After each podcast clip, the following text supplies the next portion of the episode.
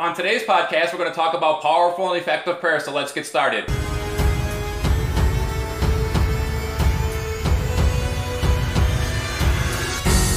Welcome to the blogwithjesus.com podcast. I'm your creative power coach, Robert Welsh, coming to you from the Jesus Media Studios. Please hit that like button in order to let others know you're enjoying the podcast. On today's podcast, we're going to talk about powerful and effective prayer. I remember in the year 2000, I received a call from the Bible college I was attending. They told me I was past due on my tuition, which was surprising to me because I thought I had a full scholarship when I got accepted to the Bible college. So I called my pastor to pray about it. And later that day, the Bible college called me back and said they would apply my student loan to my previous debt so I would not have to leave Bible college. Then in 2001, I was hit by an uninsured motorist, which I was overwhelmed because now I had to pay my insurance deductible as well as a percentage of the rental car cost.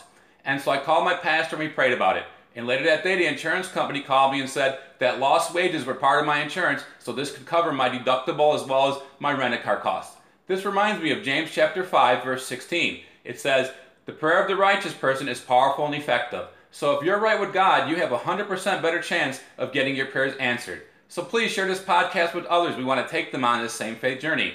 Now, if you never received Jesus as your Savior and Lord, would you pray with me? Lord Jesus, I repent of my sins. Come into my heart. I make you my Savior and Lord. Friends, I believe if you prayed that prayer at me, you got born again. Please keep God first place in your life. He's going to take you places you never dreamed. This is Robert Welsh from blogwithjesus.com. Remember to believe the word, speak the word, and manifest a promise. I'll see you on next podcast. Blessings.